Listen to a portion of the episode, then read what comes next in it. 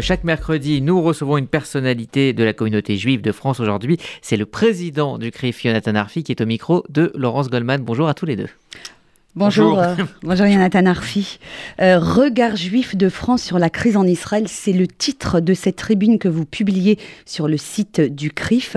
Vous y exprimez votre analyse au sujet des fortes tensions qui traversent la société israélienne depuis plusieurs semaines et vous livrez également votre position en tant que président du CRIF face à cette crise profonde en Israël. Qu'est-ce qui vous a décidé à prendre la parole de manière publique et j'ai envie de dire presque solennelle?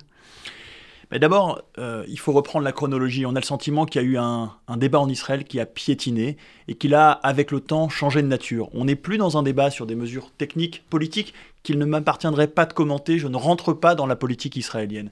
En revanche, on est maintenant dans un débat en Israël qui est sur la nature profonde de l'État d'Israël comme État juif et démocratique. Et à partir du moment où on parle de la nature profonde de l'État d'Israël, eh bien, on est là dans une question qui concerne la diaspora. Et il me semble important alors que l'ensemble des grandes euh, diasporas euh, du monde se sont exprimées, que euh, la communauté juive française est aussi une expression sur le sujet par le biais du CRIF. C'est donc cela que j'ai voulu faire en prenant la parole à travers cette éditoriale. Euh, alors on a entendu euh, ces derniers temps des voix qui se sont élevées au sein des communautés juives britanniques et américaines notamment. Ce que vous nous dites, c'est que la diaspora aujourd'hui ne peut plus se taire face à ce qui se passe en Israël. Ce soutien inconditionnel, entre guillemets, qui était le nôtre pendant de nombreuses années, il arrive un peu à sa limite. Le devoir de la diaspora, c'est de prendre la parole aujourd'hui.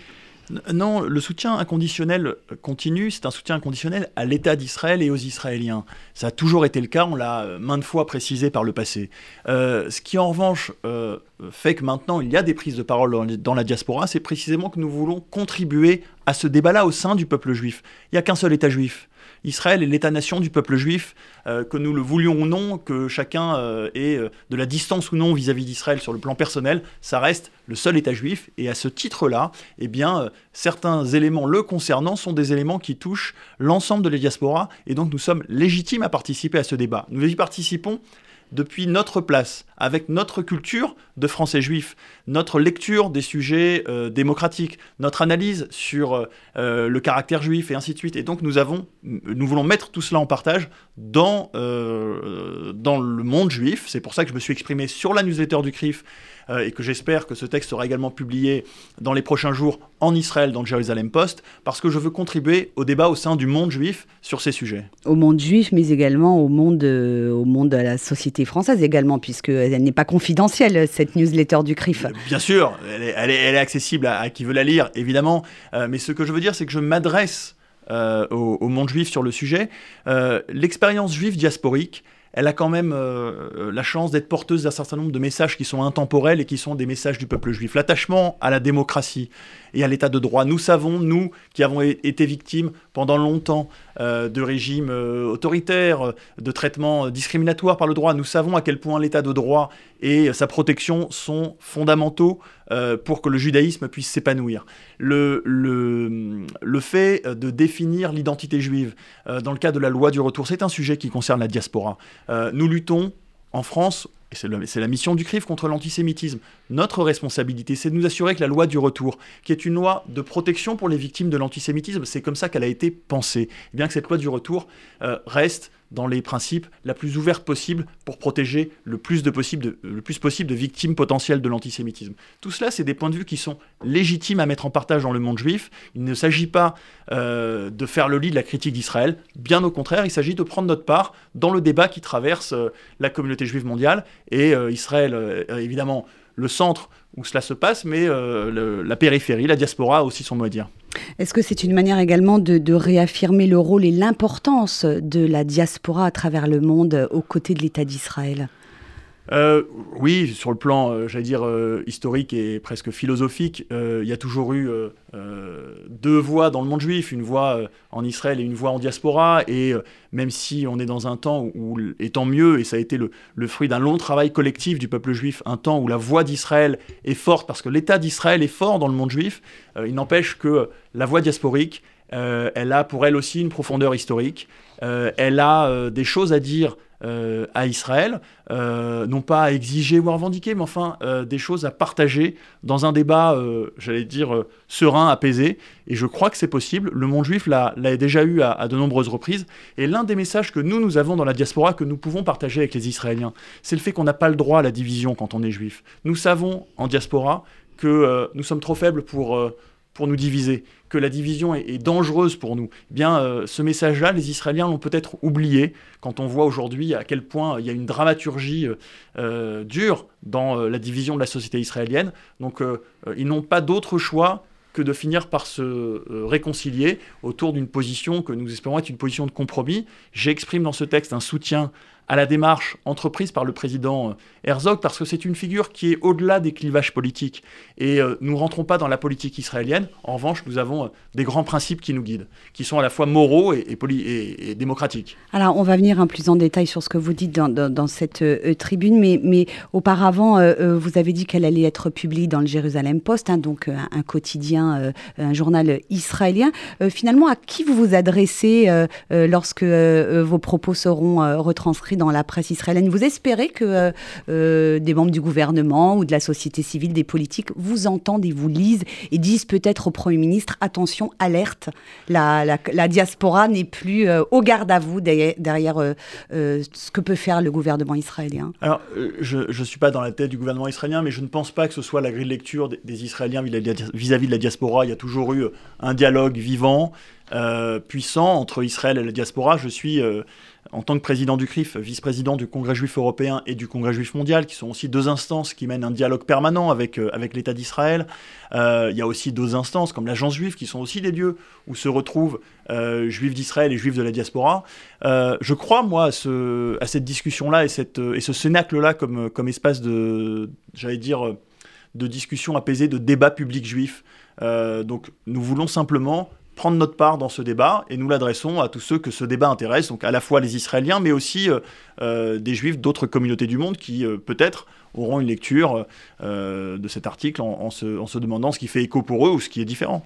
Alors, vous revenez notamment sur euh, l'épisode de Awara avec euh, ces violences perpétrées par euh, des habitants juifs des territoires dans un village palestinien. Ces émeutes, écrivez-vous, ont été une atteinte insupportable à la fois aux principes démocratiques et aux valeurs juives. Et vous pointez du doigt des discours populistes, stigmatisants et haineux dans le débat public israélien, jusque dans les propos de certains ministres en poste que vous ne nommez pas. Écoutez, je pense que euh, nous on comprend tous de qui il s'agit. Nous sommes porteurs d'une tradition morale euh, que sont les valeurs juives. Et à ce titre-là, eh bien évidemment, euh, ce qui s'est passé à Ouara est insupportable. c'est insupportable pour moi, comme c'est insupportable pour énormément d'Israéliens depuis le, le, plus haut niveau de l'État jusqu'à la majorité des citoyens. Mais ce, que, ce à quoi je tiens, parce que nous sommes en France dans un contexte difficile, c'est de ne jamais isoler ce que nous avons à dire, c'est-à-dire cette condamnation morale absolue de ce qui s'est passé à Ouara, d'abord du rappel du contexte, évidemment le terrorisme permanent auquel fait face l'État d'Israël, et le rappel aussi qu'il y a en Israël cette vitalité démocratique profonde qui fait que la société israélienne, face à ça, a réagi en condamnant. C'est l'ensemble que l'on doit rappeler pour ne pas masquer les, aspérités, les difficultés de la vie démocratique. Mais euh, euh, nous avons, nous, la responsabilité en tant que juifs de regarder euh, l'ensemble de ce phénomène, à la fois ce qui s'est passé de dramatique et heureusement les condamnations qu'on a pu trouver aussi en Israël sur ce sujet. Et vous rappelez notamment que vous continuerez à vous opposer à tous ceux qui instrumentalisent la crise actuelle pour délégitimer Israël dans le débat en France. Où se situe la limite entre une critique qu'on peut tout à fait entendre de la politique de Netanyahou et l'antisionisme qui s'apparente, on le sait aujourd'hui, à de l'antisémitisme. c'est un peu compliqué. Alors, c'est compliqué. Ou qui a le droit de critiquer, qui n'a pas le droit de critiquer D'abord, la critique euh, de, telle ou telle décision euh, du gouvernement israélien, elle est légitime comme elle peut l'être de n'importe quel autre gouvernement dans le monde. Ce qui en revanche n'est jamais légitime, et c'est notre responsabilité de le rappeler, et ça renvoie euh, la haine d'Israël à sa composante antisémite. C'est quand on juge Israël, non pas pour ce qu'il fait, mais pour ce qu'il est. Euh, et, ça, c'est quelque chose qui est extrêmement euh, dangereux. Parce qu'à partir du moment où on considère que l'État d'Israël serait ontologiquement coupable. Parce que être un État juif serait par essence euh, une, euh, quelque chose qui serait euh, contestable et qui devrait être attaqué. Alors on tombe exactement dans ce qu'est la nature de l'antisémitisme, où pendant des siècles et des siècles, on a reproché aux juifs non pas ce qu'ils faisaient, mais ce qu'ils étaient, c'est-à-dire le simple fait d'être juif. Eh bien, à ce moment-là, on est vraiment dans la critique de l'État d'Israël. Et je veillerai avec, j'allais dire, vigilance et la plus grande fermeté dans le débat public français à ce qu'à aucun moment le débat qu'il y a aujourd'hui sur ce qui se passe en Israël, dans un moment euh, qu'on peut qualifier de, difficile, eh bien, ne puisse être utilisé pour nourrir la délégitimation d'Israël, c'est-à-dire nourrir le fait qu'Israël ne serait pas légitime à exister en tant qu'État juif. Ça, c'est notre responsabilité de ne jamais laisser les antisionistes se saisir de ce sujet. Alors, vous dites également que la responsabilité du CRIF est de faire vivre un débat honnête, constructif et apaisé au sein du judaïsme français. Est-ce que vous observez un début de, division, voire de crispation sur ces questions dans la communauté juive? De quelle manière entendez-vous y remédier bah, écoutez, moi je suis plutôt euh, agréablement surpris par euh, la manière dont la, communauté juive de France se saisit de, cette période. Il y, a, du débat, il y a des, euh, échanges qui ont lieu, et je pense que le rôle du CRIF, c'est d'y contribuer en, assurant que, le débat soit le plus apaisé possible, le plus honnête possible. Alors évidemment, chacun peut toujours trouver que l'un ou l'autre va trop loin, mais ce qui fait la force du judaïsme, c'est sa capacité à accepter parfois les positions contraires, euh, voir comment elles peuvent se, nourrir l'une l'autre aussi. Et, je suis convaincu que euh, nous pouvons aussi donner une forme d'exemple euh, à Israël en diaspora, en étant nous ici capables de gérer nos désaccords eh bien, par de la discussion, en espérant que Israël arrive à sa manière à, répliquer ça. Je, je le répète, ils finiront, je l'espère, par trouver une solution de compromis. Ils n'ont pas d'autre choix que cela.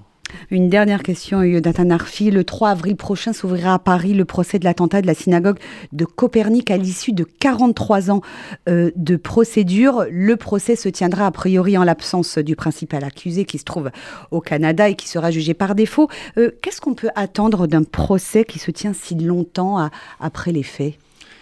C'est une vraie question. Euh, c'est un procès qui, qui servira à la fois, au fond, plus tellement au travail de deuil, mais déjà au travail de mémoire. Euh, alors que traditionnellement, le, procès a une fonction d'accompagnement, euh, euh, j'allais dire, du, deuil dans un temps court après les événements, et que la mémoire ou l'histoire se font bien plus tard par d'autres canaux. C'est une fonction un peu hybride. je suis convaincu néanmoins que ça nous permet d'interroger la condition juive en France. Ce procès, cet attentat a été le premier qui a fait des victimes premier attentat antisémite qui a fait des victimes après-guerre en France. Et il portait en lui déjà, euh, au fond, une forme de haine d'Israël, parce que c'est un attentat anti-israélien, anti-sioniste commis en France qui a visé des juifs. Euh, somme toute, euh, ça portait en germe déjà ce que nous avons connu ensuite avec, avec Toulouse ou l'hypercachère, qui, je le rappelle, ont été aussi justifiés par leurs auteurs par la situation au Proche-Orient. Donc on a beaucoup de choses à comprendre de notre situation actuelle à travers le procès de, l'attentat de la rue Copernic. Merci Yonathan Arfi.